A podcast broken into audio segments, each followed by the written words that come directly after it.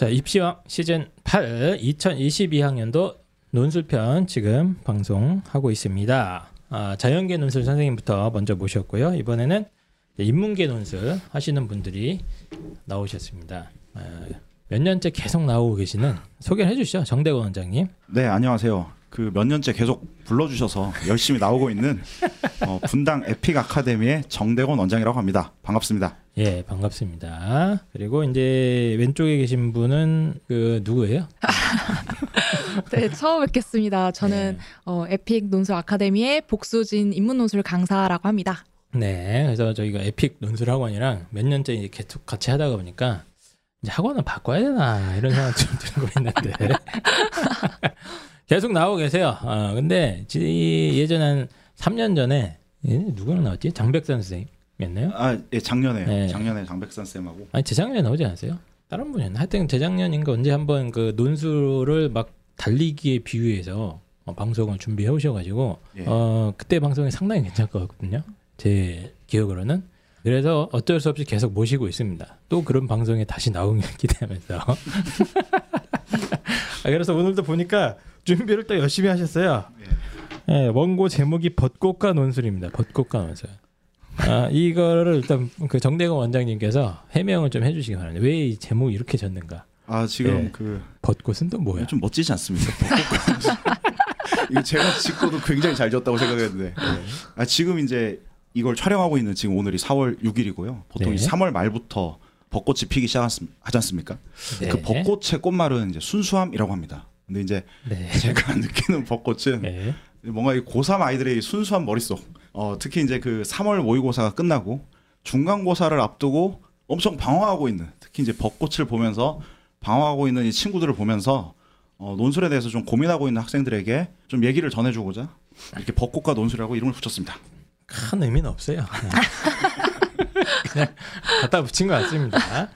아, 참고로 이제 정대구 원장님께서는 이제 분당에 있는 에픽 논술 학원의 어, 설립자시고 어, 요즘 너무 잘 나가서 제가 배가 아픕니다. 예. 한 3년 전만 해도 막 도와달라고. 아 그랬는데 차도 바꾸고 아, 항상 이제, 작년에 예. 바꿨거든요. 아, 좋은 옷들을 입고 다니시면서 아, 상당히 부러운데 어, 작년에도 어, 학생들 제가 기억하기로는 이제 에픽 논술학원이 합격자가 어쨌든 머릿수로는 엄청 많습니다. 그거 좀 자랑 좀 한번 해주시죠. 예. 거기 나와주세요. 아예 제가 그 여기 오기 전에도 지금 그 대치강 학원에서 설명회를 하고 왔는데요. 어떤 학부모님이 그 저희 학원이 지금 현재 재원생 수는 가장 많다 이 말씀을 드렸더니 이제 좀, 좀 구체적으로 얘기해달라고 하시더라고요. 네네네. 2018년도에 처음 개원했는데요. 어, 대표적인 예가 이제 첫 해 저희가 성균관대 17명 보냈거든요. 네. 어, 그러니까 당연히 이제 합격을 많이 시키니까 이제 학생들이 좀 많이 찾아왔고요. 작년 같은 경우는 저희가 이제 전국에서 저희가 파악하기로는 재원생 수가 가장 많았어요. 그래서 뭐 뭐, 올해 뭐예요? 학원 재원생 수가 재원생 수가요. 네, 논술학원으로. 그렇죠. 네. 단일 논술학원으로는 네. 가장 많았습니다. 네. 그래서 올해 같은 경우는 저희가 좀 특징적인 실적은 뭐 성균관대 14명. 작년에 그렇죠. 이제 작년 네, 고3 작년 아이들. 논술. 예. 네. 예, 등등해서 뭐 해마다 많이 보내고 있고 네. 학생들도 많이 찾아주고 있습니다. 아니 뭐 외대는 뭐 뭐 뭐 한 학교에 외대 논술에 합격자의 몇 분의 몇을 보냈다고 그랬는데 나한테. 아, 그렇죠. 그게 재작년이었고요. 네. 400명 정도 뽑는데 28명 보냈었죠, 저희가. 아. 올해는 한 20명 정도 보냈습니다. 아, 그 작년에도 20명 보냈어요? 예, 예.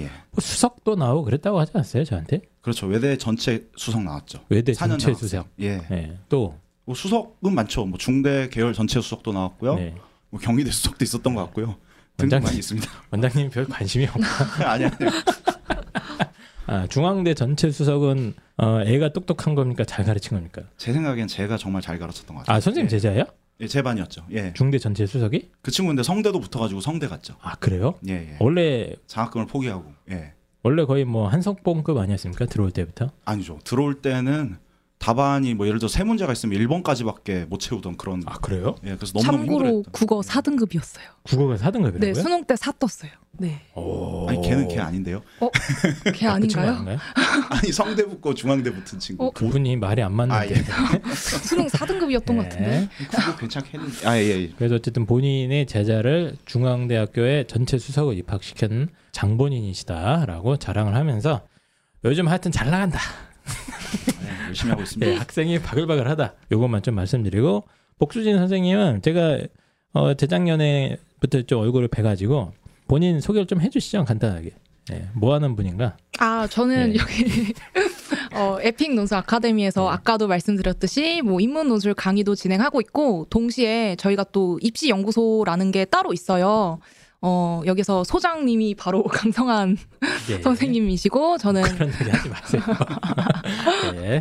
저는 여기서 총괄 팀장을 맡고 네. 있어서 이제 논술과 컨설팅을 이제 같이 하고 있는 강사라고 할 수 있을 것 같습니다. 예, 네. 알겠습니다. 그래서 그 복수진 선생님도 지금 이제 약간 이제 파릇파릇한 젊은 피 아니겠습니까? 예. 근데 나이만 저렇지 네. 연차는 꽤 되죠. 예, 그래가지고 그렇죠. 네, 그래서 논술에 있어서는 어쨌든 전문성을 갖추신 두 분이다. 이렇게 어, 청취자분들께 어, 소개시켜 드리고 싶고요. 오- 올해 뭐 아까 자연계 논술 선생님이랑도 얘기를 했는데 전체적인 이제 어떻게 보면 입시의 분기점이 되는 해라고 저는 생각을 합니다. 어, 특히 논술에 있어서도 기존에 논술이 상당히 천대받지 않았습니까? 음, 어, 그쵸. 도대체 왜 하냐 이걸? 지금도 천대받고 네. 있네. 이거 해도 안 된다. 어? 학원은 뭐하러 다니냐? 어? 이런 얘기들을 많이 들었는데 현실적으로 지금 입시 전략적인 측면에서 논술의 뭐라고 해야 되죠? 가치 어떤 시장에서의 지위가 달라졌습니다. 예, 그 얘기를 좀 한번 해봐야 될 것 같아요. 그래서 지금 학생부 종합전형이 크게 줄지 않습니까? 최근에. 그래서 상위 한 15개 대학에서 대충 한 4천 명 정도가 줄어들고 그 인원만큼 정시 선발 인원이 또한 4천 명 정도가 상위 15개 대학에서 늘어났기 때문에 어쩔 수 없이 예? 논술이 이렇게 어, 써야 되는 아이들의 숫자가 그만큼 늘어난 그런 상황인 것 같아요. 그래서 올해 어, 고등학교 3학년들을 위한 2022 논술의 특징을 갖다가 한번 전체적으로 한번 짚어보긴 할 건데 일단 논술 인원이 줄긴 줄었습니까? 선발 인원이 어떻습니까 지금? 아, 네. 논술 인원이 네, 줄어들었어요. 어, 연세대 경우를 보면 어, 원래 이제 124명을 뽑았는데 네. 어, 20명 정도가 감소했고 그리고 성균관대 경우에는 예. 어, 200명 정도를 뽑았었는데 70명 정도가 감소를 했어요. 이화여대도 네. 이제 280명에서 80명 정도 감소를 했고 중앙대 역시 어, 400명 정도 뽑았는데 90명 정도 감소했습니다. 네, 네. 감소한 것은 네 사실이죠. 그래서 그래서 지금 네, 복수진 선생님이 말투가 왜 저래? 죄송합니다. 편하게 하시고요. 너무 긴장했어요. 예, 지금 무슨 아나운서처럼 너무 긴장. 리포터처럼 얘기를 하고 계시는데 네. 아니 많이 줄긴 줄었네요. 네. 그럼 논술을 하면 안 되는 거 아닙니까 이게? 그렇죠. 그러니까 네. 논술 자체가 인원이 뭐 아까도 이제 복수 선생님께서 말씀하셨듯이 뭐 20% 30% 특히 상위권 대학에서 그렇게 정말 많이 줄었거든요. 보니까 문과를 좀 더 많이 줄이는 것 같더라고요. 뭔가 더 많이 네. 줄었어요 이번에 이과에 확실히. 비하면 예. 그래서 이제 학생들도 학부모님들도 많이 이 부분에 대해서 되게 공포스러워 하시죠. 그렇죠. 예. 이거 해도 안 되는 거 아니냐? 더 네. 줄이는 거 아니냐? 예, 그 부분에 대해서도 제가 좀 말씀을 드리면은 학종은 더 줄었어요. 그러니까 상위 10개 대학에서 아까 방금 전에 이제 한희 쌤께서 말씀을 하셨듯이 교육부 방침 때문에 그 정시 이제 확대를 하다 보니 이제 그 논술뿐만 아니라 학종도 굉장히 많이 줄었어요. 근데 예를 들어서요. 연대가 논술로 100명을 뽑는다면 굉장히 적게 뽑는 것 같아 보이거든요. 근데 그 연대 학종 같은 경우도 그 활동 수영을 400명 정도 뽑던 게 올해 이제 130명을 줄여가지고 270명 뽑고요. 면접형 그렇죠, 아예 그렇죠. 폐지를 해버렸어요. 네. 그러면은 그것과 대비해서 보면은 논술을 뭐 많이 줄였다라고 하지만 그렇게 많이 줄인 건 아니에요. 네. 학종을 더 줄였습니다. 그러니까 제발 설명회 같은 데서 특히 이제 그 뭐 논술을 이제 하지 마라 막 이런 식으로 말씀하시는데 네. 저는 이게 또 뒤집어 생각하면 한편으로 또 기회가 될 수도 있다. 많이 준 것 같지만 다른 전형도 더 많이 줄었고 또 전국적으로 보면 준비한 학생들이 없어요 지금. 그래서 네. 이 부분도 좀 어, 조금 이따 이제 부연 설명을 드릴 텐데요. 그렇기 때문에 해볼 만하다 이 말씀을 전 드리고 싶네요. 그래서 그 정대건 원장의 말씀은 이제 논술이 확실히 줄은 건 줄었는데 이제 학생부 종합 전형이 많이 오래 줄었지 않습니까? 예. 예. 그래서 저도 계산을 해보면 비율적으로 보면 학종이 더 많이 줄었어요. 비율로 음, 치면 예. 논술은 한 10에서 15% 전체적으로 이제 줄긴 했는데 나머지 대학 그 줄인 대학들이 학생부 종합을 거의 25% 정도 날렸거든요. 음. 20%에서 25% 정도 날려서 어쨌든 간에 학생부 종합 전형으로 갈 수 있는 대학의 아, 숫자가 줄었고 이렇게 되면 당연히 뭐 예전에 뭐 고등학교마다 입시 결과라는 게 어느 정도 있지 않습니까? 뭐 2등급 초반인데 뭐 고려대를 많이 갔다더라. 예, 뭐 1등, 2등급 중후반에도 무슨 대학을 갔다더라. 이런 이제 어느 정도 정립돼 있는 입시 결과들이 있었는데 그 아이들이 이제 학생부 종합 전형에서 타격이 있을 수밖에 없는 거잖아요. 음. 예, 그러다가 보니까 어쩔 수 없이 어, 뭐 학종을 쓰지 말라는 건 아니겠지만 쓰긴 쓰더라도 이제 논술에 써야 되는 아이들의 비중이 차라리 늦는 거 아니냐 이렇게 지금 분석을 하는 것 같습니다. 맞죠? 네, 그렇죠. 네. 그리고 아니 제가 그, 네. 그 부분과 관련해서는요. 전국적으로 논술을 준비하는 학생들 자체가 많이 줄어들었어요. 그러니까 아, 저도 그거 예. 되게 특징적이더라고요. 이 경쟁률이 엄청 떨어지고 있어요. 음. 논술 전형이. 예를 들어 네. 그 지방에 있는 고등학교 같은 경우는 아, 그렇게 논술을 전문적으로 가르치는 학원들이 많이 없어요. 그러니까 국어학원에서 가르치, 네, 없죠, 가르치거나 없죠. 네. 어떤 이렇게 뭐 재종반에서 단과 형태로 개설이 되고 논술을 끝까지 파이널까지 책임질 수 있는 그런 이렇게 논술 전문 학원은 많이 없거든요. 주로 그런 데서는 이제 그 방과후 수업 같은 게 많이 개설이 됐단 말입니다. 근데 현재 저희 그 에픽 아카데미에서는 재작년 같은 경우는 저희가 전국에 한 20개 정도 고등학교에 방과후 수업을 진행을 했었어요. 네. 그래서 그 인원만 해도 상당히 됐었고 그리고 뭐 예를 들어서 뭐 부산에 있는 기장군 같은 경우는 관내 모든 학교에 저희가 방과후 논술 면접 등을 다 선생님들을 저희가 보냈었거든요. 근데 작년에 이제 코로나 때문에 작년에 두 개인가 그렇게 했고 올해는 공고가 총 다섯 개인가밖에 안 뜨더라고요. 음. 그 정도로 전국적으로 이렇게 준비하는 학생들 자체가 많이 없다. 네. 이 말씀을 좀 드리고 싶습니다. 예. 그래서 어, 저도 이렇게 통계를 내보니까 논술 전형의 경쟁률이 막 떨어지는 것 같진 않아요. 왜냐면 인원 예. 선발 인원이 음. 줄기 때문에 예. 경쟁률은 오히려 올라가는 것 같기도 하고 그러는데 지원자 숫자를 보니까 거의 몇 년 연속으로 예 거의 한 12에서 15%에서 뭐 많게는 20% 정도씩 꽤 줄어들고는 있습니다. 그렇죠. 경쟁률이 계속 유지가 되고 있는 거예요. 지금 비슷하게 네. 유지가 되고 있고 논술이 이제 준 학교들도 있어요. 근데 뭐 건대라든지 외대라든지 늘 줄지 않은 학교들도 꽤 됩니다. 특히 네. 중위권 대학에서는. 네, 예. 중위권 대학에서 뭐 홍익대 같은 경우에도 거의 그대로 이번에 네. 뽑고 있고, 네. 그렇습니다. 그래서 논술의 어떤 특징적인 경향 중에 하나가 준비하는 아이들이 점점점 줄고 있고 음. 예, 학교에서도 이제 약간 뜯어 말리는 분위기에다가 뭐 그런 것들이 있기 때문에 상당히 그 논술을 준비하는 입장에서는 거꾸로 기회가 될 수 있다. 그렇죠. 뭐 이런 음. 얘기이신 것 같아요. 네. 예. 심지어 올해 약간 새로 아예 만드는 대학들도 좀 있던 것 같은데 아까 뭐 자연계 선생님들한테 얘기를 했는데 뭐 새로 신설한 대학들이 좀 있었거든요. 예. 그래서 지금 보니까 수원대나 고대 세종 캠퍼스 그리고 가천대 뭐 이런 대학들이 지금 어, 새로 만든 것 같습니다. 그래서 요 대학들이 좀 이렇게 뭐 발표된 자료나 이런 게 있나요? 문제 유형이라든가 뭐 이런 것들이? 아직 이제 가천대 경우에는 모의논술 정도가 봤다고 나왔는데, 예, 그러더라고요. 네네, 애들한테 물어보니까 어, 굉장히 쉬웠다고 오히려 학생들이 학교를 걱정해 주더라고요. 이 학교 어떻게 아, 너무? 뽑으려고? 아, 너무 쉬웠다고? 너무 쉬워가지고 이 어떻게- 변별력 나왔습니까? 자체가 없으니까 받아쓰기입니까? 아, 일단은 수학 네. 문제랑 이제 언어 논술이 같이 나왔는데 맞아요. 수, 수리도 하나 있고 언어도 같이 있다고 그러던데. 네, 맞아요. 수리 문제의 경우에는 수원 수투에서 나왔어요. 근데 음흠. 진짜 2점짜리 문제 정도의 난이도로 굉장히 쉽게 나왔다고. 아, 거의 네. 적성고사 보듯이 냈네, 그쵸. 애들이. 네, 적성고사랑 거의 비슷한 느낌이라고 아. 애들이 얘기를 하더라고요. 수학 네. 문제는 뭐 거의 수능 2점짜리 정도 느낌이었다. 네. 언어는 어땠습니까? 가천대? 언어도 정말 단답형. 진짜 음. 단어를 써야 되는 문제를 출제를 했다고 해요. 그래서 논술이라고 논술이 보기가. 네. 사실상 조금 가천대가 좀 헤매고 있는 거 아닌가. 그러니까 올해 처음 실시를 하다 보니까 그렇게 학교를 다 돌아다니면서 모의노수를 보는 것 같더라고요. 음, 예. 네. 그러면서 좀 이렇게 실험을 하고 있는 것 같, 같다는 느낌을 받았습니다. 이제 음. 문제도 그렇고 음. 그 아이들한테 이렇게 전해줬던 말도 이렇게 얘기를 들어보면은요, 어, 이제 자기들도 이제 어떻게 낼지를 모의노수를 통해서 이제 감을 잡고 실제 어떻게 나올지는 또 모르는 거죠. 그건. 음. 예. 음, 알겠습니다. 그래서 가천대는 뭐 수능 최저가 한 개가 3이었나? 맞아요. 예, 한개 3등급만 맞추면 되는 거고 내신도 거의 안 볼 것 같습니다. 현재 상태로서는. 맞아요. 예, 그래서 적성고사를 보던 대학이었는데 이제 올해 적성고사가 없어지니까 가천대 같은 경우에는 이제 아마 경쟁률이 꽤 인기가 있지 않을까요? 가천대 정도는? 음, 간호학과의 경우에는 인기가 좀 있을 것 같긴. 아 그래요? 네. 그거 간호- 말고는? 거기 제가 봤을 땐 말고는- 근데 지금 적성고사 보던 애들이 기존에 걔들이 지금 할게 음. 없잖아요. 수시 때. 그렇긴 하죠. 예, 음. 그러면 저 같으면 대거 가 천대를 쓸 수밖에 없는 구조인데 현재로서는 음. 거의 뭐 내신 4등급 뭐 한 중부 중후반 이하에서 수능도 이렇게 잘 안 나오는 아이들의 경우에는 수시 때 이제 진짜 할 게 없어졌거든요. 음. 인서울을 위해서.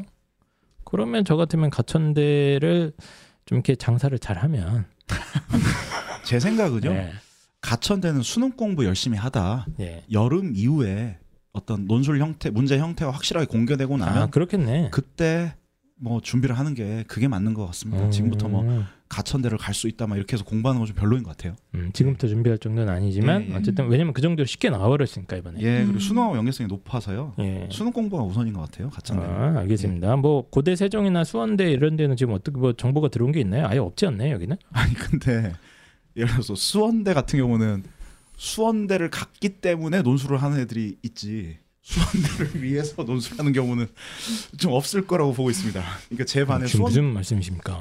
무시합니까 지금? 야, 이- 저 아주 입시양의 공식 입장이 아니기 때문에 아 예. 네, 고소 고발은 에픽 학원을 통해서 해주시기 바라고.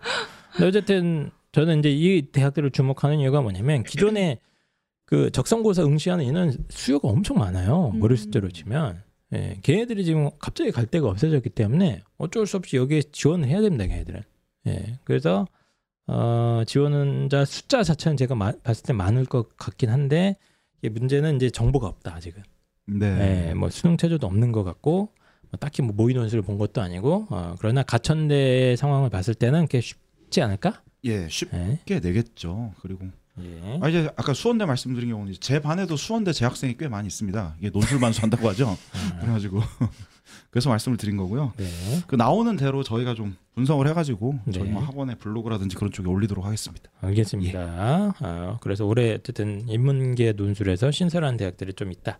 예, 특히 이제 가천대 정도가 좀 주목할 만한 대학인데 문제가 무지하게 쉽게 나왔다는 것만 일단 기억해 주시면 될 것 같고 어, 올해 지금 이제 논술의 특징적인 걸 제가 짚어달라고 했더니 문과 학력 수준 대폭 저하 이렇게 돼 있어요. 이게 뭡니까 이게 지금? 제가 이제 현장에서 뭐 수진 쌤도 마찬가지시겠지만 이제 아이들 올해 지도하면서 느낀 게 이제 문이과 통합돼서 지금 고3 올라온 첫 해 아이들이지 않습니까? 네. 그러니까 1학년 때부터 특히 내신 수학이 안 좋은 경우가 되게 많아요. 그 그러니까 자연계 아이들하고 섞어가지고 내신을 산출하다 보니 수학이 안 좋고 그게 이제 계속 악순환이 되면서 내신이 전반적으로 좋지 못한 친구들 그리고 어, 수능 성적 자체도 얼마 전에 본 3월 모의고사 성적을 전체적으로 싹 조사를 했는데 작년에 비해서 확실히 좀 전체적으로 좀 이게 아이들이 잘 못한다 이런 느낌을 제가 많이 받았거든요. 그래서 어, 좀 그것 때문에 고민이 많을 것으로 보이고 특히 올해 수포자가 정말 많은 것 같습니다. 음. 수학이 이제 4등급 넘어가는 친구들. 아니 그 이제 지금 말씀하신 게 그냥 정대건 원장님의 머릿속 생각이 아니라 꾸준히 이제 아이들을 이렇게 많이 받으셨잖아요. 매년 그렇죠. 이제 학생들 예. 제자들을 이렇게 봤는데 예. 어 애들이 상태가 올해 특히 안 좋은데 이런 느낌이 받은 거예요. 그렇죠. 예. 전체적으로 수능 상태도 좀 안 좋은 것 같고 예, 예. 문과 애들이 예. 내신도 전체적으로 좀 안 좋고 아주 잘하는 아이들도 덜어 있기는 하고요. 그 친구들이 학종이 있겠죠. 예. 줄어든다는 것에 대한 공포감 때문에 하는 경우도 있는데 전반적으로 지금 아이들이 특히 수학 안 나오는 아이들이 너무 많더라고요. 그러니까 문과를 하는 거 아니겠습니까?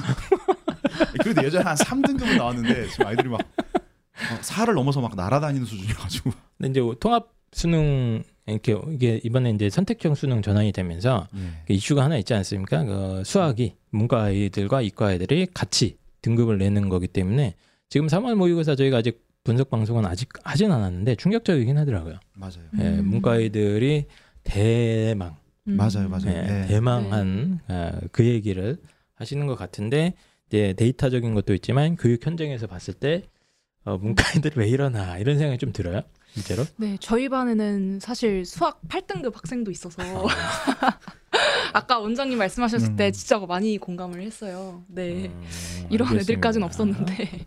그래서 네. 어, 현장에 계신 두 분의 보기에는 문과 아이들의 학력이 약간 좀 떨어지는 거 아니냐라는 음.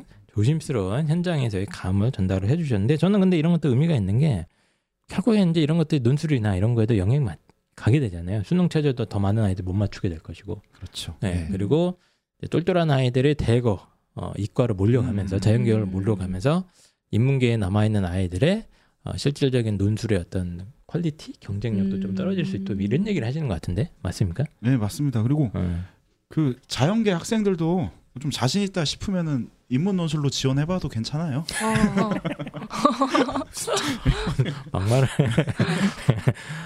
정말- 진짜 그런 경우 꽤 있습니다. 네, 제가 단도직입적으로 물어보겠습니다. 지금 이제 아까 벚꽃이 피는 4월이라고 해주셨는데 네, 예, 지금부터 논술 준비해도 됩니까? 그렇죠. 제 생각은. 그러니까 빨리 시작하는 게 좋아요. 당연히 제일 그 합격률 좋은 건 겨울부터 시작하는 건데요. 어, 그건 논술 말씀 드릴게요. 예, 그건 논술학원 원장님이라서 그런 거 아니에요?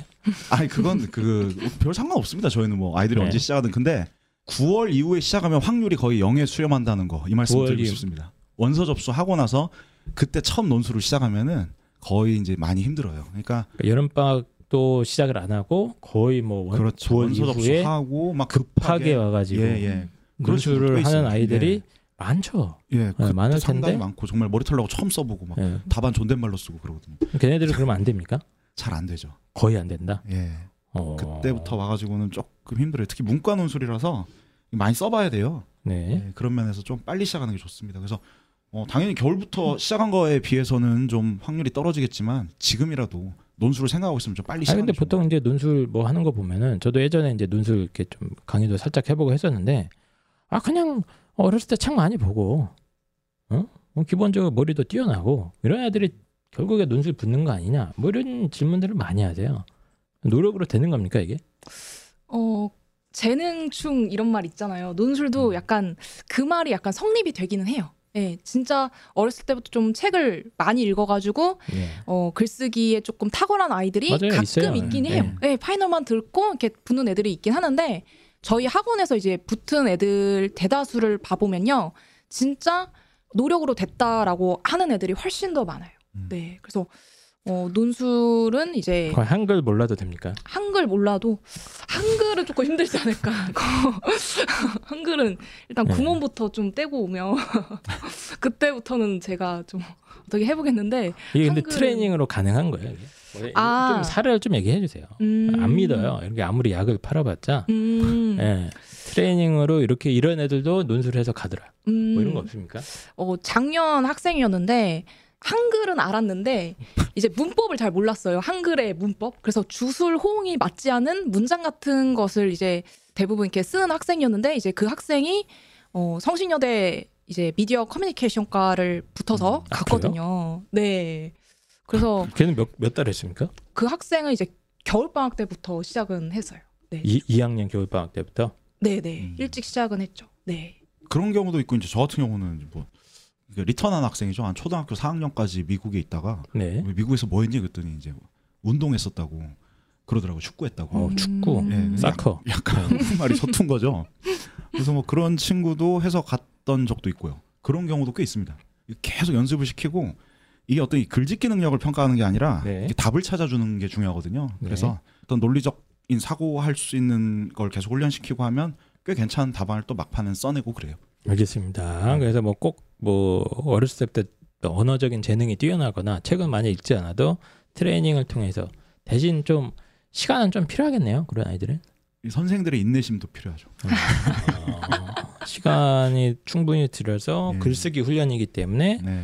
어, 하는 경우는 이 두 분 경험상 얘가 딱 왔는 상태 안 좋아. 예. 예, 한국어는 하는데 예. 이제 아까 말씀드린 대로 주술호응도 잘 못 맞추고 뭐 글씨는 알아보기 힘든 정도에다가 뭐 책이라고는 교과서 이외에 난본 적이 없다. 음. 이런 아이들이 딱 왔을 때 한 몇 달 정도 훈련시키면 기본 정도는 하게 만들 수 있습니까? 어, 기본 정도는 내 하게? 만들 수 있다. 여기 딱 갖다 놨을 때몇달 음, 정도 필요합니까 이거? 한 일단- 그래도 이제 두 달 정도는 조금 해야지 이제 얘가 글이라는 게 어떻게 좀 써야 되는지에 대한 감을 좀 알 수가 있거든요. 그래서 두 달 정도는 이제 예시 답안도 계속 베껴 써보고 음. 리라이팅도 계속 해보고 해야지 어느 정도 이제 기본적인 글쓰기 능력을 갖춘 학생이 될 수 있을 것 같네요. 아, 두달 정도면 기본기가 어느 정도 만들어진다. 네, 두 달 정도면. 어, 원장님 은 어떻게 생각하세요? 일단 저는 상태가 아주 안 좋으면 좀 좋게 말해서 돌려보내고요.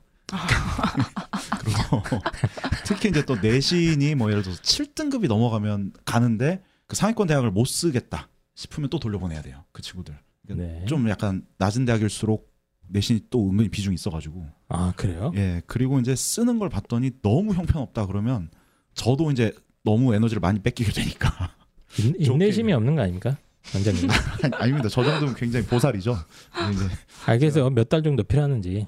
예. 예, 평균 평균. 이하 정도. 두 달. 평균 이하 정도면 두 달 정도면 예, 두달 웬만큼- 정도면 웬만큼 봐줄 만한 답안 쓰죠. 이제 어느 정도 이제 받을 수 있다. 예, 예. 이제 그다음부터 이제 문제를 맞추는 영역으로 넘어가죠. 그럼 거기에서 이제 거의 합격급의 답안을 만들려면 시간이 어느 정도 더 필요합니까? 두 달 정도 기본교를 갖춰서 애가 이제 이제 봐줄 만 해. 예. 그런데 이제 합격은 또 다른 문제잖아요. 기출 문제가 되게 많잖아요. 네. 예, 기출 문제가 많으니까 한 네 달 정도는 전 필요해요. 제 생각엔. 그러면 합치면 최소한 6개월 정도는 나한테 필요하다. 예, 이제 거의. 합격 수준에 예, 예. 가려면. 아. 그러면 이미 늦은 거 아니에요? 지금 4월인데? 4월이면 딱 6개월 남았네요. 11월에 시험이니까. 아, 그렇습니까? 음. 그렇죠. 그럼 4월 이후에 해도 이렇게 합격하는 애들이 있나요? 그 겨울 방학 때부터 한 애들은 그냥 하면 되는데 지금 타이밍에 어머님들이 음. 항상 저 상담할 때 물어보는 게 지금부터 해도 되나요?예요. 음. 지금 논술 한 번도 안 해봤는데 아무리 봐도 지금 뭐 산문 모의고사 보니까 이거 택도 없을 것 같다. 그래서 논술 해야 되는데 지금부터 해도 되나요? 이런 질문 많이 하시거든요. 지금부터 해도 됩니까? 일단은 어 뭐 시기에 따라서 맨날 지금부터 해냐 해도 되냐 이렇게 많이 물어보시는데 네. 뭐 여름 방학 때 해도 돼요. 근데 그 대신 겨울 따- 방학 때부터 시작한 학생들보다 정말 열심히 해야겠죠. 네. 음. 그리고 제가 확실히 말씀드릴 수 있는 것은 이제 고민할 시간에 그냥 하시는 게 가장 좋은 선택이라고 저는 생각을 지금 합니다. 될지 안 될지 모르니까 고민한 거 아닙니까? 아니 근데 그분들 특징이 논술 지금부터 해도 돼요? 학종 지금부터 해도 될까요? 수능 지금부터 해도 될까요? 다다 다 이러고 있어요. 그러니까 도대체 뭘 하시겠다는 건지 약간 여기 방송 같이 나왔던 논술 그 오관왕 했던 친구 있지 않습니까? 아 합, 합격자 성대 특집으로? 경영부터 해가 예 합격자 예, 특- 예, 예. 특집이요. 그 친구 5월부터 시작했었죠. 아, 꽤 늦게 했네요. 정말 열심히 했죠 대신. 아, 대신 열심히 예, 했다. 이제 그 친구가 수학이 조금 부족했었는데 어 자기가 이제 조금 늦게 시작했다 하니까 이제 저도 옆에서 계속 자극을 줬고 그래서 음. 다른 친구들보다 조금 공부 시간을 더 투자하고 음. 열심히 했었죠. 그래서 논술 다섯 개 붙었으면 아, 그래요? 왜 그게 뭐 좋은 사례일 것 같네요. 제 생각은. 음, 예. 그래서 어쨌든 두 분 말씀으로는 전문가적인 관점에서 봤을 때, 자, 좀 이렇게 좀 상태가 안 좋아도 한 두 달 정도는 훈련하면 기본 적용은 할수 있고, 거기서 이제 합격급까지 좀 레벨을 올리려면 한 경험상 4개월 정도는 필요한 것 같다. 이런 얘기를 해주신 것 같아요. 그러면 합- 합치면 한 6개월 정도는 필요하겠네요. 인문 논술은.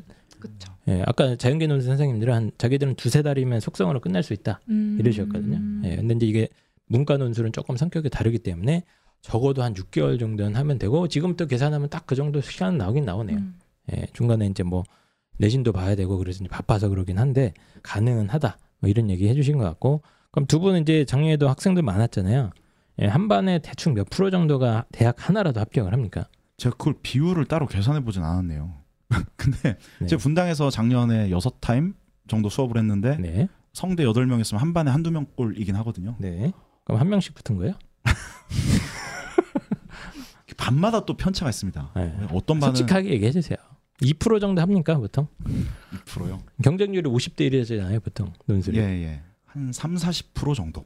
아 정말로? 예. 어, 아까 자연계 논술 선생님도 그렇게 얘기하셨거든요. 3, 음. 40% 정도예요. 서로 짠 거 아닙니까? 아니요, 저 그 얘기 나눈 적도 없어요. 복수진 선생님 경험 어떻습니까? 저도 그 정도 되는 것 같습니다. 아 그래요? 네. 네, 그래서 어쨌든 그러니까 나머지 60%한테는 좀 미안한 얘기죠. 그러니까 음. 그게 너무 안타까우니까 열심히 하라고 얘기를 하는 어 거고요. 그래도 논술로 합격 한 30% 했으면 엄청 잘한 거예요. 경쟁률이 50대 1인데. 아니 그 정도도 못 뽑으면 이거 학원 하면 안 되죠. 알겠습니다. 한 6개월 정도 이제 뭐 하면은 두 분 관점에서는 좀 트레이닝 하면 충분히 할 수 있다 이런 얘기인데 이제 어머님들이 또 궁금하는 게 우리 아이는 어 국어를 잘 못해요. 음. 이런 분들이 많아요. 예, 문과인데 국어를 못하는 아이들. 음. 예, 이런 아이들이 있는데 국어 수능 국어 성적이 낮은데 얘네들도 논술 가능합니까 근데? 이제 저도 이제 국어 문제 같은 경우는 이제 풀어보고 그러거든요. 근데 국어가 이제 영역이 네 개지 않습니까? 이제 지금 뭐 화작, 언매, 비문학, 문학 이러는데 그 네 개 영역 영역 중에서 어디가 제일 논술하고 연관성이 높을 것 같으십니까? 제가 역으로 한희 쌤께 여쭤보겠습니다. 문학, 비문학, 아니에요? 비문학? 보통 그렇게들 생각하시죠. 근데 지금 제가 볼 때 비문학은 이게 거의 그 아이들 어떤 이 독해력보다도 진짜 막 순발력과 어떤 지구력, 근력까지 측정하는 시험인 것 같고요. 근력이요? 빨리 빨리 풀고 지치면 안 되죠. 풀다가. 아 근데 이제 오히려 저는 화작하고 문학 잘하는 애들이 논술을 해도 상당히 가능성이 있다고 봐요. 그래서 진짜 말 그대로 이건 문해력, 그러니까 맥락을 이해할 수 있는 능력을 보는 거거든요. 아주 어려운 뭐 텍스트를 읽어내야 하는 게 아니라 네. 그렇기 때문에 저는 이제 화작하고 문학이 좀 더 연관성이 크다고 생각을 하고 그러니까는 국어가 똑같이 5등급이어도 그게 아예 안 되는 5등급이 있는가 하면 시간 그 없어가지고 비문학 날려서 5등급인 아이들이 있거든요. 네. 그래서 그 영역별로 조금씩 다르다라고 저는 생각을 해요. 제 경험상. 어 그러면 뭐 예. 비문학을 못해도 상관이 없다는 거예요? 논술하는데? 뭐 그러니까 그럴- 많이들 진짜 네. 비문학을 못하면 논술을 못한다. 당연히 그렇게 생각하죠. 많이 예. 하시는데 예, 지문이 비문학 지문일 텐데. 음, 비문학이랑 논술이랑 풀어가는 과정이 완전히 달라요. 비문학은 짧은 시간 안에 어, 빠르게 이제 답을 찾는 거라면 논술은요 긴 제시문을 문장 하나하나 정말 철저하게 독해를 해야 돼요. 예. 음. 그래서 독해 방법 자체가 다르기 때문에 음. 비문학과 논술은 크게 저는 상관이 없다고 봅니다. 음, 그냥 어쨌든 뭐 시간이 조금 걸리더라도 꼼꼼하게 정확하게 그쵸. 읽을 수 있는 정도의 네. 한글 해석 능력이 있으면 국어 수능 국어 등급이나 이런 게 좀 떨어져도 그렇죠. 두 분의 경험상 뭐 큰 문제는 없었던 것 같은데 뭐 이런 얘기인 것 같아요. 네. 내신 낮아도 됩니까? 내신은 일단 가급적 어머님들이 이제 이게 네. 제일 고민하시거든요. 음, 네. 그러실 것 같아요. 저도 이제 상담을 하다 보면 내신을 가장 고민을 많이 네. 하세요. 일단은 상위 대학부터 좀 얘기를 해 드리자면 어 이제 상위 대학들은 어 특목 자사고 아이들도 이제 뽑고 싶어 하기 때문에 내신을 크게 많이 안 봐요. 어 그래서 뭐 서강대 같은 경우에는 6등급도 사실 2등급이랑 크게 감점 폭이 없더라고요. 그래서 어 상위 대학은 이제 5.5등급 그 정도까지는 이제 괜찮은데 이제 조금 중하위 대학부터는 5.5등급이 되면 조금 점수가 많이 깎이는 편이죠.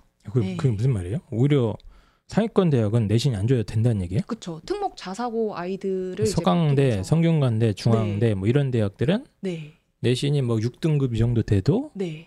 할만하다 거기든 네. 오히려. 실제로 6등급 아이가 붙는 것도 좀 봤기 때문에. 어, 뭐 그런 예, 네. 예. 근데 오히려 맞아요. 이제- 6등급, 7등급 특목고 아이들 많이 예. 붙고 그래요. 예. 예. 근데 예, 그 대신 수능이 좀 나와요. 그것보다 조금 아래에 있는 뭐, 뭐 어디 어느, 어느 정도부터 생각을 해야 되나? 숭실대 이쪽 라인입니까? 그 밑에 쪽? 예, 인숭세단, 광명상가 이쪽 라인 같은 경우는 네. 오히려 이제 막 5가 넘어가고 6이 넘어가는 순간 거의 합격자가 잘 없죠. 아 음. 오히려. 예, 오히려 그래요. 아 그건 또 한번 이제 쉬운 따져봐야 대학일수록 그 경향 되게 심하고요. 음. 오히려 예. 약간 중하위권 대학에서 논, 내신이 조금 경쟁력이 있으면 거꾸로 그러니까 딱 그 등급대 애들이 모여 모여서 붙어요. 음. 한 4등 4점 후반대 아이들. 아, 예를 4점 들면 후반 정도. 뭐 광운대가 합격자 그 내신 평균 그 발표하는 거 보면 4점대거든요. 네네. 딱그 등급대 애들이 붙어요. 아, 그런 뭐- 아이들이 경쟁을 하는데 5등급 예, 5점 이하는 아까 이제 수인쌤 말씀하신 그 등급이 넘어가면 감점도 있고 감점 폭이 너무 크다. 문제가 쉽거든요. 또 그 학교들이. 어. 광운대, 경기대 요쪽이 해마다 편차가 있기는 한데 그 예. 되게 재밌어요. 경기대도 저희가 이제 수원이고 저희가 분당이다 보니까 많이 하는데 문제가 어렵게 나오는 애가 있고 쉽게 나오는 애가 있거든요. 쉽게 나오는 애는 내신 좋은 애들이 붙어요. 음. 좀 그런 게 있습니다. 음, 내신의 영향력이 오히려 좀 수도권에 있는 중하위권 대학에서 더 큰다 네. 이렇게 이해를 하는 게 맞네요. 네, 네. 예. 그리고 제가 알기로는 그 자연계보다 문과 쪽에서 약간 더 내신의 영향력이 음. 예, 있는 걸로 제가 알고 있는데 뭐 그런 얘기들 해주신 것 같고 근데 이미 내신 너무 망가졌는데 쓸만한 대학 뭐 추천해 줄 만한 거 있어요? 이미 다 망했어. 어, 건국대랑 이제 중앙대, 동국대가요 상위 10개 과목만 산출을 하거든요. 그래서 내신 이제 등급 중에서 조금 2, 3 뭐 몇 개 섞여 있는 학생들은 이런 학교를 조금 적극적으로 지원해 보는 아, 몇 개, 몇 개만 네. 뽑아서 하니까 건대는 한- 내신 안 보죠? 아, 네 아, 예, 맞아요. 건대는 아예 안 들어가죠? 중대도 못 네. 예. 건대는 대신에. 건대 네. 아예 안 보고 중대, 동국대 정도는 좀 상위 몇 과목 정도만 보고 네. 10개. 예. 네. 네, 10개. 또 내신 아예 안 보는 대학 좀 더 있지 않나? 뭐 연대랑 이런 데도 안 보셨으니까 예. 한양대도 한양대. 안 보고. 근데 예. 오히려 이 하위권 대학, 중하위권 대학에서는 내신이 영향력이 있으니까 은근 있죠. 그거는 은근히 있으니까 주의는 하셔라. 음. 예. 예. 그럼 내신 버리면 안 되겠네. 그 그렇죠. 예. 아 내신을요. 예. 그 이맘때쯤 아이들 되게 많이 물어봐요. 이제 중간고사 얼마 안 남으니까 맞아요. 네. 저한테 와 가지고 아 선생님 선생님이 평소에 그 내신 별로 안 중요하다면서요. 그 내신 버려도 되죠? 이렇게 물어봐요. 그렇죠. 음. 그럼 그 얘기는 저한테 듣고 싶은 답이 너무 뻔하거든요. 선생님, 야, 저는- 공부하지 마. 논술로 한 예. 인생을 파겠습니다. 예. 선생님의 평생 제자가 되겠습니다. 이런 거죠. 아니 근데 그건 저는 이제 좀 공부한 사람들의 자세 문제라고 생각을 해요. 그래서 아이들한테 이제 남들 할 때 그렇다고 수능한다고 그거 해서 수능 더 오르는 거 아니에요. 제가 볼 때는. 그래서 한 2주 정도는 내신 버리지 말고 챙겨주고 남들 할 때 같이 그리고 뭐 자기가 뭐 선택한 과목이 아닌 내- 것을 뭐 제2외국어라든지 이런 걸 보더라도 그 전날 벼락치기라도 한번 해주고 그렇게 해서 기존 내신은 유지할 정도는 돼야죠. 굳이 그걸 왜 버릴 필요가 있습니까? 특히 또 네. 아까 뭐 좀 중하위권 대학을 현실적으로 노려야 되는 아이들은 네. 확 버리면 좀 큰일 나겠네. 애들은 3학년 때, 그렇죠. 1학기 때도 음. 예. 막 6등급 나오고 이러면 좀 감점이 그쵸. 있겠네요. 네, 감정 폭이 있으니. 그래도 한 4, 5등급 정도는 유지는 해줘야 네. 예, 뭐 크게 페널티는 안 본다. 이 정도 얘기 좀 얘기를 해야 될 것 같고요. 어, 그리고 이제 아까 뭐 내신 성적이 안 좋은 경우도 얘기를 했는데 이제 수능도 안 나오는 경우 많지 않습니까? 음. 어, 수능 안 나오는데 논술 합격하는 게 이게 되나? 이것도 어머니 많이 궁금해하세요. 예, 이게 되긴 됩니다. 근데 연계가 있나 이게 수능이랑 논술이? 네, 수능 공부랑 논술 공부도 연계가 돼요. 왜냐하면 그 사탕 과목에서 주로 제시문이 많이 출제가 돼서 음. 사탕 공부를 좀 소홀히 한 학생들은 논술 제시문도 독해를 잘 못해요. 네, 그래서 사탐이랑 연결이 돼요? 네 논술이? 사탐에 있는 사탐 과목 교과서에 있는 제시문이 논술 제시문으로 그대로 출제되는 경우가 꽤 많아요. 어. 네. 그럼 약간 그때 교과서에서 배운 배경 지식이나 이런 게 도움이 되긴 됩니까? 그렇죠. 있으면 도움이 돼요. 네. 어. 근데 우리 아이는 수능 준비 안 했습니다. 잘 몰라요. 그런 거 배운 적이 없어요. 어떻게 합니까? 제가 예를 한번 들어드릴게요. 그러니까는 수능 공부를 저는 이제 계속 챙기라고 말을 하는 게 수능을 공부를 하면은 답안에 쓰는 어휘가 달라져요. 아, 그러니까는 예 이게 그러니까는 이 글이라는 게 되게 아다르고 어다르지 않습니까? 네. 제 예를 들어드릴게요. 권리라는 개념이 있고요.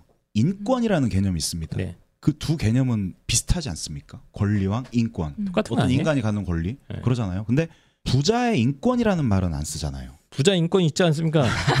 그럴 때는 부자의 권리가 더 적절한 거예요. 예. 그리고 인권이라는 말은 어떤 사회적 약자, 가난한 자의 인권 이런 표현을 쓰지 않습니까? 음. 그러니까 그런 면에서 맥락이 안 맞는 엉뚱한 단어를 구사하는 아이들을 보면 그렇게 이제 수능 수준이 굉장히 떨어지는 친구들이 많다라는 거죠. 음. 그래서 수능 공부를 열심히 할수록 답안도 훨씬 제시문도 깊이 있게 읽고 답안도 깊이 있게 쓸 수 있지 않나 저는 이렇게 생각을 하는 거죠. 아 그러면 수능 공부가 논술에도 도움 많이 되니까 당연히 되죠. 네. 예. 뭐 그러니까 논술을 하는 아이 중 하려는 아이 중에 혹시 뭐 이제 수능을 좀 소홀히 하거나 뭐 그런 네. 아이들이 있을 수 있는데 절대 그러면 안 되겠네요. 그렇죠. 예. 절대 멍청한 짓이네 그러면. 절대.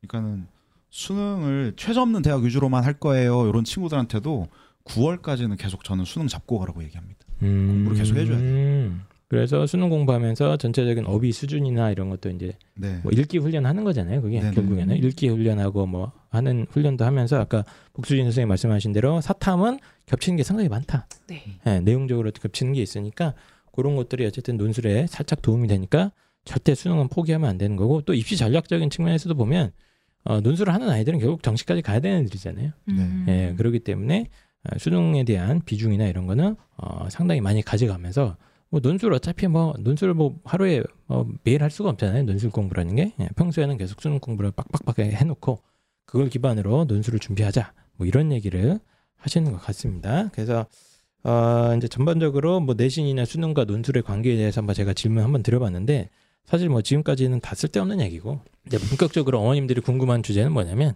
아, 두 분이 이제 그 추천해 주셔야 됩니다. 추천. 음. 자 그래서 요 대학이 빈틈이 된다. 음. 어, 아니면 요 대학이 대학의 어떤 네임 밸류에 비하면 좀 쉬운 편이고 내가 이렇게 해봤을 때 어 뭐 준비를만 좀 잘하면 보내기 쉽더라. 뭐 이런 대학들 갖다가 좀 추천 한번 해주세요. 자 음.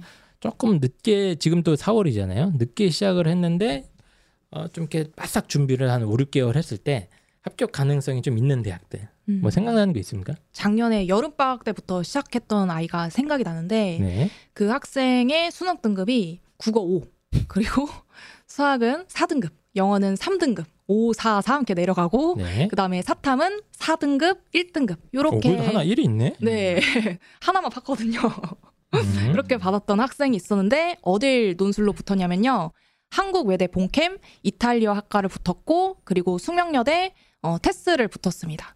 그래서 저는 어, 지금부터 시작해서 가장 가능성이 높은 학교는 외대와 숙대라고 생각해요. 외대랑 숙대 네. 왜, 왜 그렇습니까 얘네들? 일단 외대는요. 어머님들이나 어, 이제 학생들이 이걸 꼭 아셔야 될 것 같아요. 논술은 지문이 교과서에서도 나오고 교과서 외부에서도 나와요. 어, 네. 근데 외대는 주로 교과서에서만 나와요. 음. 어, 교과서 외부에서 나오는 이제 학교의 경우에는 독해하기가 조금 상당히 까다롭죠. 하지만 네. 외대같이 교과서에서 나오는 이제 학교는 평소에 이제 많이 보던 제시문이니까 학생들한테 이제 되게 친숙해서 어, 독해하기 조금 원활하죠. 어. 근데 얘는 수능 안 좋았던 애 아니에요? 아, 그렇죠. 그래서 이제 국어 능력이 네. 별로 안 좋죠. 독해 네. 능력이 네. 네, 근데 이제 그런 독해 네. 능력이 좀 떨어져도 외대는 지문 자체가 조금 쉬워요. 편하고 네. 근데 여기 외대 약간 영어 지문 있지 않습니까? 아 영어 지문이 제가 어제 이제 학생들한테도 풀게 했는데 네. 4등급 때도 풀 수 있는 영어 제시문이 나와요. 아, 되게 그래요? 쉬워요. 네, 4등급 때도 독해를 하더라고요. 그 외대 영어 지문 때문에 약간 스트레스 받을 수 있는데 음, 겁먹지 않아도 된다. 그쵸. 그리고 제시문 난이도가 전체적으로 낮기 때문에 네. 독해 부담은 없으니까 네, 평소에 글쓰기 연습이나 이런 거 충분히 해놓고 문제 유형별 이렇게 해놓으면 현장에 가서 독해는 되니까 네. 답은 그럴 듯하게 만들 수 있다. 뭐 이런. 건가요? 그리고 외대는 문제 유형이 딱 정형화되어 있어요. 아 그래요? 그래서 학원에서 이제 그 유형에 대한 연습을 꾸준히 하면 시험장에 가서 어 되게 익숙했던 스타일인데 하고 풀고 오더라고요. 네. 그래서 이제 저는 외대를 강력하게 좀 추천을 하는 편이에요. 네. 그리고 네. 숙명여대는 왜 골랐습니까? 어, 숙명여대는 일단 여대다 보니까 경쟁률이 조금 낮은 편이에요. 그렇죠. 요즘 숙제 네. 엄청 낮던데 막. 그렇죠. 예, 경쟁률이 좀 낮은 편이기도 하고요. 그리고 유형이 여기도 좀 정형화되어 있는 편이에요. 어, 항상 긴 글을 써야 되는 어, 문제로 출제가 돼서 이것도 이제 학원이나 뭐 집에서 지속적으로 이제 연습을 하면 시험장에 가서 되게 익숙하게 느낄 수 있는 학교 중 하나죠. 네. 알겠습니다. 제가 조금 설명을 덧붙여 드리자면 예. 그 복수 선생님께서 방금 말씀하신 외대랑 숙대는 둘 다 평균 경쟁률이 20대 1 정도 되는 음. 학교들이에요. 음. 그러니까 경쟁률이 높지 않다 보니 확률이 높죠. 그러니까 외대는 중경외 라인 중에선 가장 경쟁률이 낮습니다. 숙대도 건동 홍숙 라인에선 숙대가 경쟁률이 가장 낮고요. 그쵸. 그리고 네. 그 내용이 저희가 작년에도 요거 들고 왔지 않습니까? 대학별 그때 작년에 준다고 해놓고 안 주지 않았습니까 저희한테? 드리고 제가 그 카페에서도 택배로 발송해드리고 그랬는데요. 아 택배로 했어요? 예 예. 아 그래요? 야, 올해도 제가 그 입시왕 구독자분들께 좀 선물로 드리려고 아 그래요? 예. 책이 있어요? 네. 그 여기에는 저 좀 봐주세요. 그. 예 예, 여기 이런 책대가 있습니다. 이거 제 기억에 작년에 저희 자료 준다고 해놓고 안 주고 도망가셨던 것 같은데. 아닙니까? 그 문과에서 논술 네. 시험 보는 30개 대학에 예. 어, 모집 인원 어떤 학과에서 몇 명 뽑는지 그리고 최근 4년 정, 그 네. 경쟁률 그리고 와, 그. 에픽의 논술 선생님들께서 싹 정리하신 어떤 대학별 논술 준비 요령과 특징이 다 정리가 된 책자예요. 이거 돈 받고 작년에도- 팔아야 되는 거 아니에요? 예, 그 저희도 올해 그 생각을 좀 해봤는데요. 네. 어, 드리고 있습니다. 재원생들에게도. 어. 그래서 여기도 뭐 지금 유튜브 방송 하시잖아요. 그래서 네. 지금 이렇게 카메라 앞에서 하고 있는데 뭐 구독자라든지 그런 뭐 이벤트 하셔도 좋을 것 같아요. 저희가 이건 아, 보내드리겠습니다. 예. 어, 알겠습니다. 만 것만 주세요. 안 돼, 어쨌든 간에 아까 뭐 뭐 무슨 얘기했죠? 경쟁률이 낮다. 한국외대랑 네. 사설외대는. 예.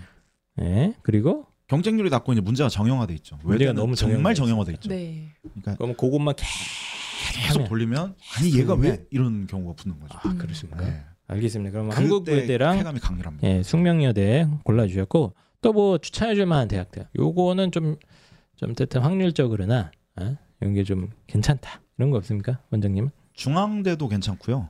중앙대 근데 경쟁률 너무 높지 않나? 최저가 제일 높거든요 지금. 네, 그 그러니까 아주 특수한 뭐 성균관대 글로벌 경제 이런 데 빼고 네. 중대가 이제 3합 6 최저가 상당히 높다 보니 최저 충격률이 25% 정도밖에 안 돼요. 아, 그렇습니까? 그러니까 실질 경쟁률이 한 15대 1 정도 보고 있거든요. 아. 그러네. 그러니까 그뿐만 아니라 문제가 제 예전에 달리기에 비유 드렸다고 말씀드렸잖아요. 그러니까 아, 예, 예. 중대 같은 경우는 이제 단거리죠. 단거리 스퍼트 내는 어떤 표현력보다도 논리적 사고력이 더 중요하고 그러니까 글을 많이 안 써봤어도 좀 공략하기 쉬운 학교가 중대입니다. 대표적인 학교. 음... 중대 외대가 그렇죠. 그럼 중대도 수능 최저가 그냥 높이 걸려 있다는 게 일단 오히려 오히려 역, 역으로 생각하면 괜찮다라는 예, 거죠. 괜찮고 문제가 뭐, 뭐 글자를 막 1500자 이렇게 쓰는 게 네, 아니라 아니죠. 조금 예. 짧게 짧게 해도 호흡이 좀 짧으니까 네. 그거에 맞춰서 예. 좀 이렇게 연습하면 확률이 꽤 있더라. 네. 그래서 그 수석 합격 시킨 겁니까 이번에? 아, 중앙대 같은 경우는요. 제가 네. 좀 말씀을 드리자면 예. 그 모의 논술을 보고 모의 논술을 채점해서 아주 자세하게 채점해서 돌려주거든요. 맞아요, 맞아요. 저희가 해마다 지금 몇 년째 재원생 아이들은 무조건 다 중앙대 모의 논술 응시하게 하고 그 성적표를 다 수거를 해요. 학교에서 채점해 준 걸. 그렇게 그러면 역으로 추적하면 이 학교가 어떻게 채점한지 알 수 있거든요. 그 대표적인 학교가 중대 외대고요. 음. 자 외대는요 작년에도 한국외대 모의 논술 만점자 전체 수석이 저희 학원 재원생이었고요. 어, 그래요? 실제 외대 시험에 수석 합격한 학생도 저희 학원 학생이었어요. 오. 중앙대도요? 중앙대 모의 논술에서 1등은 아니었던 것 같고요. 네. 한 5등 안에 들었던 친구들 저희 학원에 꽤 많이 있었고요. 그러니까 뭐 100등 안에 들었던 친구들은 정말 부지기수였고 네. 그리고 이번에 뭐 그 성대랑 중앙대 계열 수상한 친구도 그런 케이스죠. 그래서 저희한테 많이 그 음. 학원에서는 입장에서는 공략이 많이 되어 있는 학교들이에요. 어. 뭐 어, 요 성대, 방송을- 중대, 외대 이런 학교. 이 방송을 듣고 중앙대랑 외대는 하루 빨리 어, 문제 유형을 바꾸시기 바랍니다. 아니 뭐 빨리 바꿔야 되는 거 아니야? 바꾸시면 바꾸는 대로 저희는 또 열심히 공략을 하도록 하겠습니다. 지금까지 얘기해 주신 데는 조금 이제 그래도 중상위 상위권 예. 대학들인 것 같고 약간 좀 이제 좀 이렇게 수능 최저가 좀 약하거나 낮거나 이런 대학들 중에 음. 두분 경험상 아 요런 대학은 요런 애들도 가는구나 음. 뭐 이런 거 없습니까? 어, 작년에 어, 이 학생은 수포자였어요. 수학이 6등급인데 예. 지금 아주대 경제학과를 다니고 있거든요. 수학을 못 하는데 네. 아주대. 네, 아주대 경제학과요. 지금 그래서 대학 가서 되게 헤매고 있긴 한데 네. 이런 학생도 이제 붙을 수 있는 학교가 이제 아주대가 있어요. 아주대는 왜, 왜 그렇죠? 아, 아주대가 이제 경쟁률은 조금 좀 높은데. 내 기억에는 높은데요. 경쟁자 수준이 낮아요. 아주대가요? 고만고만, 네, 고만고만한 한 아이들이랑 같이 경쟁을 하기 때문에 네. 저는 여기도 괜찮다고 봅니다. 네, 경쟁률에 여기는 속지 않으셨으면 좋겠어요. 네. 어 저는 아주대 경쟁률이 막 50대 거의 다 음. 넘어가고 음. 그 선발 인원도 그렇게 많지가 않아요 얘네가 그래서 음. 약간 꺼려했는데 두 분 경험상으로는 허수가 많다. 그쵸. 그쪽 네. 라인이 다 그래요. 음. 저는 그쪽 라인이 아, 어디입니까? 그 아주대도 말씀 주셨지만 전 단국대도 음. 그렇죠. 단국대? 단국대야말로 문제 되게 정형화돼 있고 올해는 조금 어렵게 나왔다라고 했지만 그래도 비슷한 수준 애들 때에서 웬만큼 쓰면 또 붙고 음. 해마다 저희 학원에서 그래도 단국대 110명 뽑는 학교 10명 넘게 보내고 있어요. 분당권에서 엄청 인기 많거든요. 죽전에 있어가지고. 그렇죠. 예. 그럼 단국대나 또 아주대 괜찮아요. 정도는 이제 대학 예, 뭐 어떤- 외대 글로벌 캠퍼스도 예. 같은 문제 풀고 최저 없고요. 예. 단국대 가천대 수준 정도 되고 어, 그렇구나. 대학 네. 네임 밸류에 비해서는 그래도 좀 빈틈이 많다 이런 분석이신 거네요. 그쪽이 좀 있죠. 그리고 또는 이제 경희대 국제 캠퍼스요. 경희대 국제 캠퍼스. 경희대 논술이 좀 어렵지 않습니까? 근데? 아니 요즘 많이 쉬워졌죠. 한 재작년 정도부터 재심이 되게 많이 쉬워졌어요. 음. 애들이 어, 풀고 나이들이 쉽다라고 얘기할 정도면 음. 예전처럼 막 극악의 난이도 이런 건 아니고요. 네. 근데 국제 캠퍼스는 뭐 특징이 있습니까? 문제는 똑같은데. 예, 문제 똑같은데 거기는 이제 어문 계열하고 그, 그 체육학과 논술로 뽑는 거 알고 계시죠? 네, 네, 네. 네. 그래서 거기 태권도 어, 태권도 있지 않습니까? 네. 그래서 태권도를 못해도 논술로 갈 수도 있기도 하고요. 근데 거기 그 예를 들어서 거기 체대 준비하다가 막 논술 갑자기 하는 애들도 있거든요. 그러니까 한 10월 달쯤에 경희대 수업하고 있으면은 까맣게 그을린 아이들이 와서 뒤에 가방 쫙 넣고 수업 듣고 그래요. 아, 근데 이제 그쪽도 경쟁자들이 그렇게 뛰어나지 않아서 해볼만 하고요. 음, 경희대 네. 국제 캠퍼스도 예, 본 캠보다 경쟁률 훨씬 낮아요. 그렇죠. 20대 1 수준. 뭐 20대 수준이고 수능 네. 최저는 또 심지어 똑같은데. 네네네. 예. 그러니까 오히려 경쟁률은 좀 낮을 수 있다. 예. 예, 이런 얘기 해주신 것 같고 또 이게 요즘 궁금한 게 성신여대나 음. 어, 덕성여대처럼 최근에 약간 논술을 새로 만든 대학들 있지 않습니까? 음. 어, 여대에서 몇 개 좀 만든 대학들이 있는데 얘네들 분위기는 어떤 것 같습니까? 문제가 일단 그렇게 어렵거나 그러진 않을 것 같은데 경쟁률도 낮고. 그렇죠. 올해 이제 덕성여대가 좀 인원을 많이 줄여가지고 네. 이건 좀 지켜보고 있고요. 뭐 성신여대 같은 경우도 최저가 더 낮아지기는 했어요. 음. 여기가 은근히 그래도 경쟁률이 좀 있고요. 음, 아 그러면 이 두 개의 대학은 그렇게 막 빈틈이라고 보기 어렵, 어렵구나. 제 생각은요. 아 오히려 차라리 성신여대 써서 갈 거면 조금만 수능 더 챙겨서 숙대 가는 게 더 수월한 것 같아요. 아, 숙대 수능 최저 맞춰서. 예, 기왕 열심히 할 오케이. 거면. 예. 알겠습니다. 그러니까 최저가 거의 없는 것과 다름없다 보니 그 경쟁률이 그대로 가요. 아 성신여대요. 예. 음. 음, 두, 두 개가 6인가 7인 뭐 이랬던 것 같아요. 예, 작년에 이하 5였고요. 예. 예. 그래서 어쨌든 뭐 그런 특징들이 있고 또 또 추천해 줄 만한 대학. 거의 다 해드린 거. 서른 개 되면 10개 정도 같은데. 이쯤 되면 아? 많이 한 것 같은데요. 더 뽑아야 되는데 성대도 괜찮죠. 성균관대요? 예. 성균관대 어떻게 합니까? 성균관대는요. 성균관대가 경쟁이 제일 힘든 거 아닙니까? 지금 연대 다음으로. 아니죠. 그러니까는 최상위권 학교 중에 가장 현실적으로 공략해 볼 수 있는 학교가 성균관대죠. 그러니까 연대라든지 연대는 최저가 없잖아요. 경쟁률 네. 100대 1 넘었죠, 올해. 그러면 연대를 목표로 하면 이제 가르치는 사람도 배우는 애들도 힘 빠지고 한양대 150대 1 경쟁률 이렇죠. 서강대 100명 뽑고 경쟁률 한 80대 1 가까이 되고 이에 반해서 이제 성대는 수능 최저 걸려 있어서 실질 경쟁률이 한 20대 1 정도 되는 음. 20에서 30대 1 사이 되는 아 그나마 그 중에서는 그 중에서 현실적이다, 좀. 현실적이다. 그리고 성대는 거의 2008년부터 문제가 거의 지금 형태로 돼 있어요. 음. 기- 연습해 볼 만한 기출 문제도 굉장히 많고 음. 그걸 누군가가 이렇게 정리해 줄 사람 이렇게 어떤 방향성을 제시해 주는 사람만 정확하게 만난다면 공략이 하기 되게 좋은 차라리 그냥. 수능 체제 맞추고 예. 예, 경영화돼 있으니까 기왕 열심히 할 거. 네. 네, 준비하는 방법에 대해서 얘기를 해주신 거고 뭐 연대나 한양대 이런 거 아까 경쟁률 높다고 하셨는데 이건 이제 그냥 포기하는 거죠 그냥 어, 연대의 경우에는 이제 최저가 없고 내신도 이제 반영하지 않으니까 뭔가 나도 한번 해볼까 이런 생각들을 많이 하시는데 사실은 이제 실질적인 최저가 있다고 보셔야 돼요. 그러니까 어, 수리 최저가 문제도? 이제 네 수리 문제도 출제를 하고 영어 제시문도 이제 나오기 때문에 사실상 연대에 수리가 있어요? 네 수리 문제도 나와요. 아, 인문 그래요? 논술인데도 불구하고 수리 문제가 나와요. 네. 오. 주로 이제 확률과 통계에서 많이 나오고 근데 난이도는 그렇게 어렵진 않고 한 제가 풀어보게 하니까 3등급 정도면 좀 풀 수 있는 난이도가 음. 나오긴 해요. 음. 어, 근데 그 밑에 학생들은 조금 어렵고 네. 음. 근데 이제 또 변수가 영어 제시문. 영어 음. 제시문 난이도가 되게 높아요. 연대는 네. 1등급 학생한테 한번 독해를 해, 해보게 했는데 그 학생도 완벽하게 독해를 하진 못하더라고요. 어, 좀 빡빡하네. 네, 그 정도로 이제 난이도가 출제되기 때문에 어 이제 연대를 만만하게 봐선 안 된다.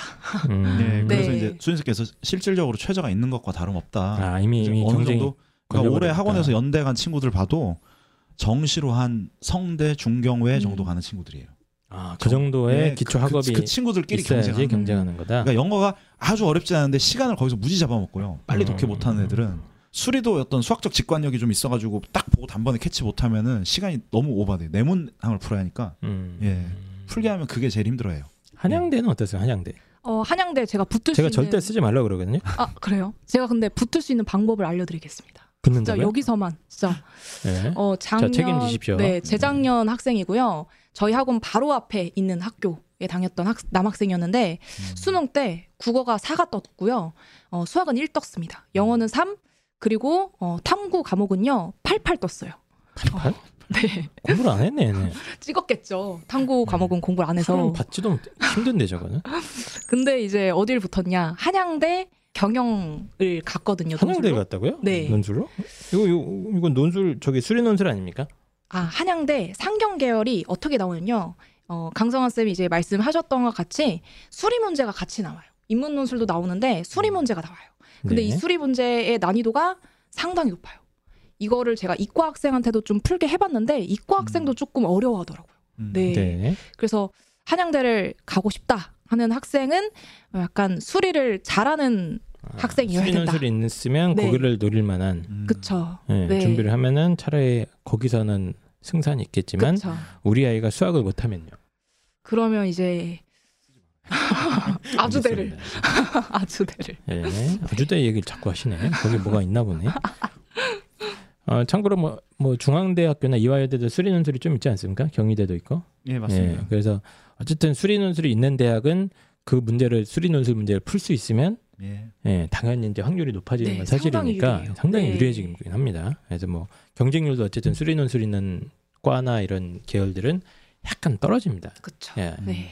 거기서 이제 1차적으로 걸러지기 때문에 그런 건데 수리 논술이 만약에 가능하면 한양대나 중앙대 이런 거를 노리게 되면 당연히 합격 확률은 상당히 높아진다. 뭐 이렇게 정리할 수 있을 것 같아요. 그러면 어, 지금까지 이제 올해 어, 논술 보는 대학들이나 이런 거 전체적으로 쭉 한번 살펴봤고 준비하는 것 좀 설명을 해주셔야 될 것 같아요. 준비 지금 4월이거든요. 어떻게 준비해야 됩니까 이거? 제일 좋은 방법은 아까 자연계 논술 선생님들도 학원 네. 다녀라. 예, 학원 오세요. 제 속편합니다. 나한테 와라 이런 얘기를 해주셨어요. 아, 근데 이제 뭐 농담처럼 말씀드렸지만 어쨌든 뭐 학원이라는 게 전문가들이 있어서 어, 뭐 경험이 있지 않습니까? 이렇게 이렇게 했을 때 애들이 뭐 잘 보낸다 이제 이런 트레이닝 방법들이 이제 교육 프로그램 이런 게 있어서 그런 거 하는 건데 문제는 뭐냐면 없어요 학원이. 음. 예, 우리나라의 전 지자체 중에 한 95%가 없을 겁니다. 논술 전문 학원이. 음. 이런 경우에 어떻게 해야 되는가? 자 일단 첫 번째로 네. 그좀 말씀을 왜 논술이 학원을 다닐 수밖에 없는지 이게 좀 말씀을 드려보면요. 예. 그 저는 논술 강사 좋은 논술 강사가 이렇게 똑똑해야 한다라고 생각하지 않습니다. 본인- 부지런해야 한다. 본인은 되게 똑똑하지 않나요? 서울대 나왔는데 이분이 좀 제가 알기로 전국에서 노신 분이 모의고사 때 그러니까요. 전국 등수에 들려온 양반이 저런 얘기 하니까 아 니 아, 상당히 기분 나쁩니다. 그 예. 부지런해야 한다고 생각해요. 왜냐하면 논술이 기출이 한 해가 지나면 정말 30개 대학에서 30개 종류의 한 학교당 두세 세트씩 쏟아져 나옵니다. 네. 한 80개 정도가 기출이 나오는데 그걸 학생이 그 80개를 다 공부할 수도 없잖아요. 내가 다 볼 학교들일지 어떨지도 모르고 네. 그 중에서 어떤 비슷한 유형끼리 묶어줄 수 있는 사람 그리고 어떤 걸 먼저 공부시켰을 때 효과가 더 좋은지를 아는 사람 네. 예 그러니까 기출들을 많이 가르쳐 보고 애들 쓰는 답안을 봤던 사람이 되게 필요하거든요 그 그래서? 작업을 할 수 있는 사람이 근데 그걸 만약에 학생 입장에서 혼자서 그걸 한다라고 치면 되게 힘들고 막막한 작업이 되는 거죠 그런 면에서 논술 강사들이 도움을 줄 수 있다라고 저는 좀 생각을 첫 번째로 합니다 예, 그건 당연한 거고요. 예. 그런데 우리 동네에 없다고 우리 청취자들이 다 대도시에 살지 않아요. 예. 어떻게 합니까? 혼자 해야 되는 애들. 수진 쌤 다녀오시죠 어, 저 같은 경우에는 네. 이제 온라인 강의를 같이 촬영을 하거든요. 예. 그래서 아까 자연계 논술 선생님들도 이게 네. 온라인 강의가 다 있다고 그러던데. 음, 아, 예. 저, 네. 저도 네. 있고요 예. 네. 예, 예. 아 여기 에픽에도 찍어요? 온라인은? 그쵸. 아 그래요? 예 하고 있습니다 공짜입니까 그것도? 비용을 받고 아 있습니다 비용은 받고 있고. 그러면 이런 뭐 에픽 학원뿐만이 아니라 이제 다른 이제 논술 그 강의들이 많이 올라와 있다 이미 네. 그쵸 예. 이미 다 녹화 이미 다 돼 있어서 네. 뭐 대학별 뭐 기출 문제 분석이라든가 이런 것들이 다 있으니까 그걸 일단 참고하면 될 것 같긴 네. 그렇죠. 하고. 특히 이제 그쵸. 예. 코로나 때문에 학생들이 온라인 수업에 굉장히 익숙해져 있어가지고 음. 어, 지금 현재도 그 지방에서 그렇게 수업을 수강하고 계시는 분들이 꽤 있어요. 아 그래요? 예, 그러니까 아. 대신 첨삭을 저희가 이제 뭐 줌이라든지 음. 어떤 전화로 진행을 하는 점이 아, 첨삭도 합니까? 지방 애들도? 아니, 논술은 당연히 첨삭이 네, 필- 당연히 필수죠. 네. 아니 근데 어떻게 해요? 그거를? 줌으로 저희가 이제 태블릿을 아. 가지고 이렇게 해주죠. 줌으로 이렇게 아 그런 서비스도 있어요 이미? 하고 있습니다. 그쵸. 아 그래요? 네. 작년부터 저희는 진행했습니다. 어, 네. 아니 왜냐면 이게 논술이라는 게 이게 뭐 애들이 지 혼자 글을 쓸 수 있어요 강의 듣고. 예. 근데 이게 갖다가 이제 점검을 받고 음. 좀 단점을 보완하기 위해서는 뭔가 이제 손길이 필요한데 음. 그런 게 이미 다 돼 있다. 예, 예. 그 제가 이제 그 아까도 이제 입시왕 덕분에 또 에픽이 많이 알려진 것도 있습니다. 제가 항상 감사드리는 아, 마음이에요. 그래요? 저한테 그러다 좀 보니까- 잘좀 하시죠. 그 지방에서도 많이 연락이 와요. 네. 아 그래요? 예, 음. 그래서 아니 왜냐면 진짜로 지방에는 배울 수가 없어요. 그래서 이제 이게. 뭐 SRT 타고 오고 그러는 학생도 있었어요. 네. 너무 마음이 안, 좋, 안 좋아요. 예. 아침에 오려고 막 그 새벽에 나와서 음. 그 비싼 차비를 치러 가면서 이제 그랬는데 어, 지금 현재 이렇게 지방에서 문의가 오는 경우에는 이제 온라인 수업으로 저희가 지금 그렇게 하고 있습니다. 음. 어쨌든 뭐 온라인 수업도 있고 온라인으로 첨삭해 주는 게 뭐 에픽도 있지만 뭐 다른 그럼 다른 데도 아마 있을 겁니다. 다 있을 예, 거예요. 다른 데도 예. 다 있기 때문에 제일 좋은 건 그런 어떤 전문가의 서비스를 예. 아, 쭉 활용하시면 될 것 같고 뭐, 뭐 지금부터 아이들이 혼자 할 수 있는 거 학원 다니는 거 말고 또 뭐 있습니까? 그럼 수능 열심히 해야죠. 수능 아, 예. 음, 수능 공부. 왜 갑자기 수능 얘기를 보면 논술인데. 또 기회가 열리지 않겠습니까? 네, 아까 얘기한 대로 논술 공부뿐만 아니라 수능을 열심히 해줘야지. 예. 예, 정대건 원장님 근데 저한테 맨날 얘기하세요. 수능이 예. 진짜 중요한 것 같다고. 음. 아, 갈수록 느낍니다. 예, 그래서 뭐 입시 전략적으로 뭐 논술에 떨어질 수도 있어서 그런 것도 있지만 어쨌든 수능 공부하면서 아이들의 뭐라고 해야 되지? 머리가 좋아지죠. 맞아 맞아 이 얘기를 음. 많이 하시더라고. 예, 결국에는 논술도 머리를 써야 되는 활동인데 네.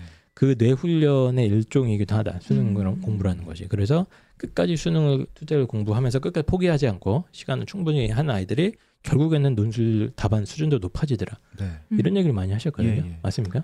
그러니까 이제 갈수록 그런 경향이 저는 뚜렷해지고 있는 것 같은데 아주 예전에는 진짜 막 2015년 막 전 그때는 논술로 막 대학을 20개씩 점프해서 가고 그랬어요. 그러니까 논술이 로또다 막 그런 음, 얘기를 듣고 음, 그러는데 음. 지금은 논술로 그렇게 점프해서 가는 건 불가능하고요. 어차피 네. 다 최저도 걸려 있고 한 두세 개 높여 가는 거예요. 정시로 갈 수 있는 것보다 한 세 단계 높여 가는 게 논술입니다. 음. 그러니까는 이 두 개가 같이 이렇게 가요. 평행 곡선, 평행. 그러니까 정시랑 비슷하게 가요. 네. 논술로 갈 수 있는 대학이. 그러니까 수능을 좀 열심히 하면서 자기가 좀 지망하는 대학 기출 문제 요즘 학교에서도 워낙에 자료를 그 꼼꼼하게 내주니까요. 그런 거 보면서 자습도 가능합니다. 얼마든지. 논술도. 예, 몇몇 학교를 이렇게 찝어가지고 한다면. 뭐 네. 기출 문제 좀 풀어보고. 예. 그건 필요하죠. 필수죠. 예. 그 온라인에 이제 이미 강의 다 나와 있으니까 그리고 뭐 입학처에 가면 해설도 있잖아요. 그러면 음. 예, 그런 거 활용해 보시고 부실하지만 어, 대신 이제 되도록이면 뭐 어쨌든 전문가들의 첨삭 정도는 좀 꾸준히 받는 게 좋긴 좋겠다. 예. 예, 실력 향상의 측면에서는 이렇게 얘기를 어, 할 수 있을 것 같습니다. 그래서 저희가 이제 인문계 논술 어, 2022학년도 어, 쭉 한번 어, 중요한 사항들을 점검을 한번 해봤고 어쨌든 저는 개인적으로 올해 문과 논술이 상당한 기회의 땅이 열릴 수도 있다 이런 생각을 많이 하는 게 일단 어, 준비를 안 합니다. 음. 예, 분위기가 어, 문과 논술은 특히 더 준비를 안 하는 분위기가 좀 있어서 그 장기 논술은 그래도 막판이라도 하거든요, 애들이. 막 왔다 갔다 하면서 하긴 하는데 문과 논술은 이미 늦었다고 생각해서 아- 아예 안 해버리거나 그냥 원서만 쓰는 분위기도 좀 있고 음. 예, 또 한 가지 올해 수능 등급이 좀 이상하게 나올 겁니다. 100% 그래서 수학에서 문과 애들이 상당히 고전할 가능성이 높지 않습니까? 현재 현재 지금 지금 예측되는 게 예. 예. 음. 문과 아이들이 수능 수학에서 등급이 많이 무너졌을 경우에 음. 수능 최저 충족률에도 상당히 변하게 예상이 되기 때문에 그것 때문에 약간 문과에서 입시 결과에 특히 논술에서도 어, 상당한 변화가 있지 않을까? 예, 오히려 우리 아이가 잘 버텨서 예, 수능 최저 맞추고 수능 아니, 논술 공부도 좀 쭉 꾸준히 한 6개월 정도 예, 이상만 해주신다면 분명히 기회가 조금 더 작년보다는 있지 않을까 어, 이런 생각도 한번 해봤거든요. 예, 그리고 이제 아까 정대근 원장님이 처음에 말씀해 주신 것처럼 약간 뭐 문과 비하하는 게 아니라 문과 애들의 전체적인 분위기나 예, 성적이나 이런 게 조금 떨어지는 게 있습니다 확실히. 예, 체감적으로도 그렇고 통계적으로도 정도 보이기 때문에 그런 상황에서 열심히 하는 아이들이 어, 기회를 잡을 수 있겠다 이런 생각을 한번 해봤거든요 예, 맞습니다. 예. 제가 수업 때 항상 아이들한테도 하는 얘기지만 결국 세상을 지배하는 건 문과입니다.